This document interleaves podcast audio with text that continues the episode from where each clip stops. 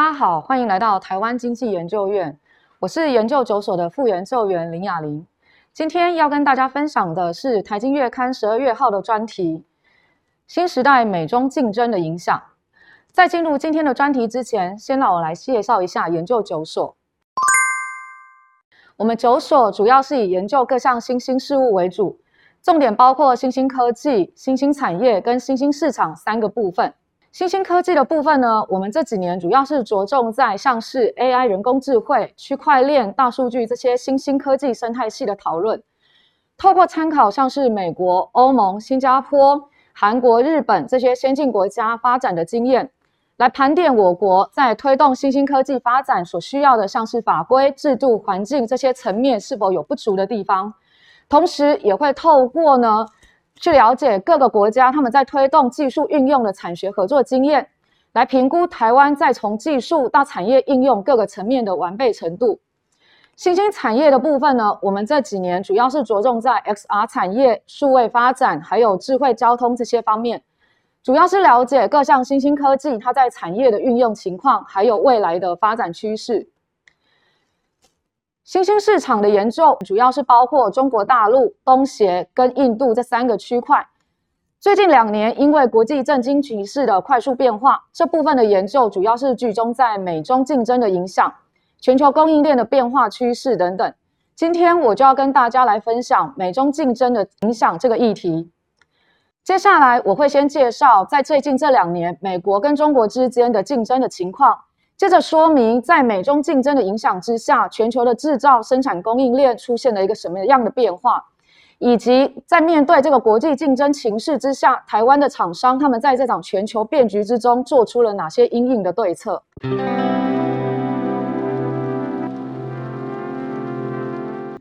在二零一八年，美国对中国大陆开始加征关税，美中贸易战也就正式的开打。在今年，美国总统拜登他上任之后呢，它也持续了在川普时期对于中国的贸易关税还有科技管制政策。到目前为止，我们可以看到，美国跟中国之间的竞争，它其实已经从贸易的领域扩散到科技跟金融各个领域。其中，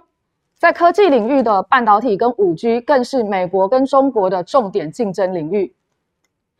首先，我们可以从五 G 来看哦，在二零一七年开始，美国、中国、日本、韩国，还有一些欧洲国家，他们其实已经开始进行了五 G 的技术研发。到目前为止，中国大陆它已经成为了五 G 技术的领先者，而且已经开始启动了六 G 的技术研发。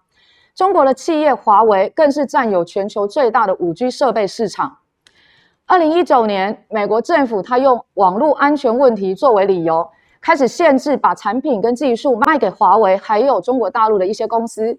美国的盟友包括像是英国、加拿大、澳洲、纽西兰、法国这些国家，也开始逐步的抵制华为的设备。美国、英国、加拿大、法国、德国等等有十个国家，他们也开始共同的建立联盟，并且寻找新的设备供应商，希望能够降低对于中国大陆的依赖。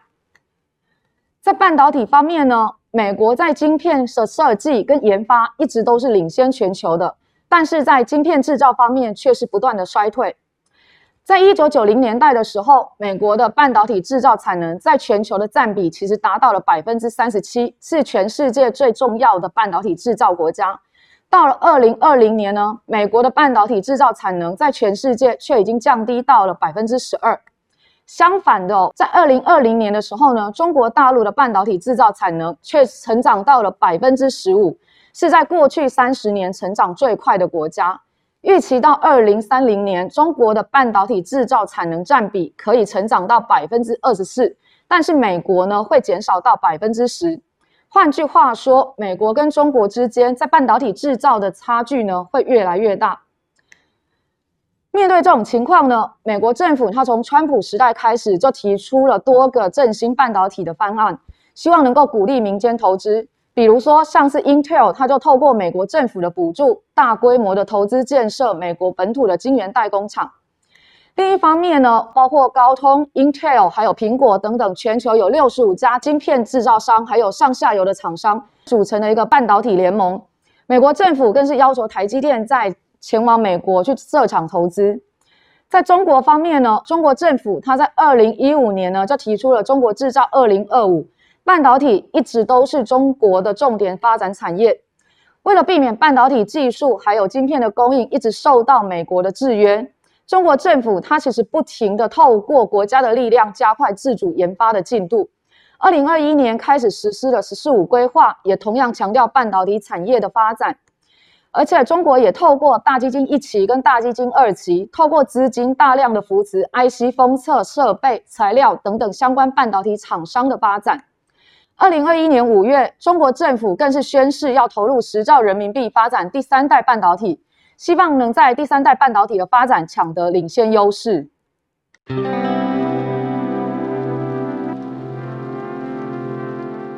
在美国跟中国持续竞争的情况下。全球供应链形态开始出现变化，因为加征关税导致厂商成本上升，许多在中国的厂商开始转移生产线到其他地区，比如东南亚、台湾、墨西哥等等，这就使得生产网络开始出现分裂的情况。另一方面呢，因为美国对中国实施出口管制，限制晶片卖给中国部分企业，也导致在高科技产业，像是五 G 半导体，开始出现所谓的双元供应链。以美国为例，从调查数据可以发现，美中贸易冲突发生之后，二零一九年有百分之二十五在中国投资的美国企业考虑推迟或者是取消在中国的投资。比如说，高通它在二零一九年四月的时候就关闭了在中国贵州的华星通半导体。二零二零年加上新冠肺炎疫情的发生，大约有百分之四十四的美国厂商考虑转移在中国的生产线。比如说，在二零二零年的五月，苹果就将它旗下的产品分流到台湾、越南跟印度。再以日本为例，日本 JETRO 的调查指出，在中国设厂的八百九十二家日本企业，有一百一十家其实有意愿转移产能到东协的，像是越南或者是泰国这些地方。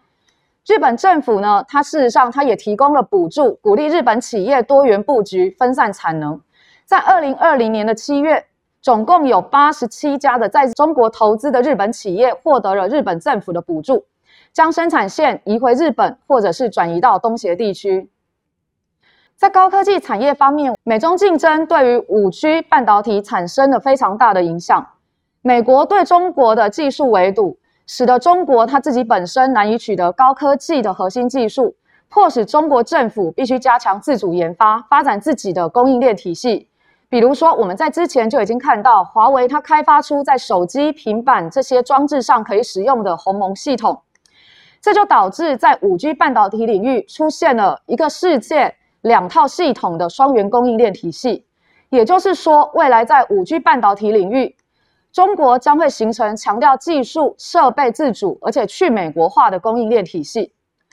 美国则会出现强调国安、资安还有去中国化的供应链体系。全球生产网络将会出现双元供应链两套生产体系。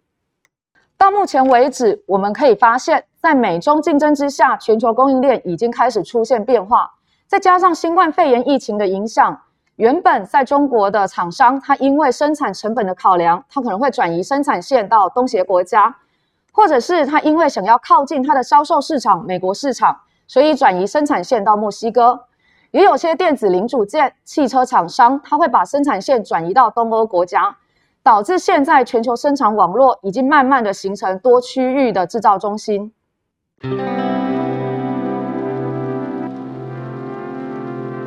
长期以来，因为台湾跟美国还有中国之间在生产、投资、贸易这些方面都非常的紧密，因此美中竞争会对台湾造成非常大的影响。过去很长一段时间，中国一直是台湾对外投资最大的地区。这几年，因为中国生产成本提高，再加上美中竞争的影响，台湾厂商也开始分散海外的投资地点。二零二零年，台湾在美国的投资占我国核准对外投资金额的比重已经达到了百分之二十三点七，比二零一一年的百分之四提高了许多。二零二零年对东协的投资占比也提高到百分之十五。对欧洲的投资占比也有百分之八点九，反而对于中国的投资占比，我们从二零一一年的百分之七十九点五下降到了二零二零年的百分之三十三点三，可见台湾企业其实已经开始实施多元布局的策略。面对美国跟中国大陆之间的冲突，厂商其实也开始根据终端产品的销售市场来调节生产基地。当今天厂商的生产产品它是要卖到美国市场的时候，为了避免被苛征关税，使得成本上升，这时候厂商他就会选择把产线移出中国，比如转移到东南亚国家。但是如果今天厂商它的产品主要是以中国大陆的内销市场为主，这时候厂商就会选择留在中国，或是跟中国的厂商合作。我们来看受到影响的，像是网通、消费性电子、汽车、纺织这些产业，可以发现，厂商通常是根据品牌商的要求来调整生产线。比如说，像是红海、和硕、广达跟伟创这些企业，都因为苹果的要求而在东南亚国家扩厂。而像伟创跟和硕，同时也入资了中国大陆的企业立讯公司。此外，我们从数据当中可以发现，二零二零年台湾的企业当中呢，有扩充产线的业者，有百分之五十五点四的企业，它会优先选择在台湾作为扩厂的据点。排名第二的是东协国家，有百分之三十六点五的企业选择去东协国家来扩厂，选择去中国跟香港地区扩产的企业大概只有百分之十八点九。如果从产品类别来看的话，二零二零年生产的高科技产品的厂商当中呢，有百分之六十二点二的比例，它是选择在台湾扩充产线，其中资通信业者有高达七成以上选择留在台湾。至于在船厂货品方面呢，分别有百分之四十八点六的业者回到台湾，或者是到东协国家。在美中竞争之下，确实已经对于厂商选择是否要在中国扩充产线造成了影响。整体来看，在美国跟中国大陆两强竞争之下，台湾企业为了降低影响，已经积极调整布局。根据外贸协会的调查，在全球供应链重组趋势下，二零一九年到二零二零年，大概有超过百分之五十的台商上市公司跟超过百分之三十的中小企业，它会继续调整全球生产布局。未来三年呢，也会将有百分之四十八点五的台商上市公司跟百分之四十二点七的中小企业会继续调整全球生产布局。其中，在上市柜大公司当中，想要进行生产布局的调整比例最高的是资通跟视听产品，占比超过了百分之五十以上。接着是药品跟医疗产业、机械设备零组件、电子设备、电子零组件等等。在中小企业的部分，想要进行调整布局，比例最高的是汽车零组件产业，其次则是纺织跟成衣、机械设备跟医疗产业。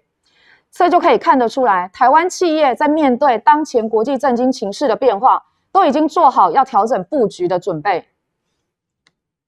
以上就是这次台经月刊十二月号的专题介绍，最后提供本院的交流资讯。喜欢我们影片的朋友，记得帮我们按赞、分享、订阅，并开启小铃铛，谢谢大家。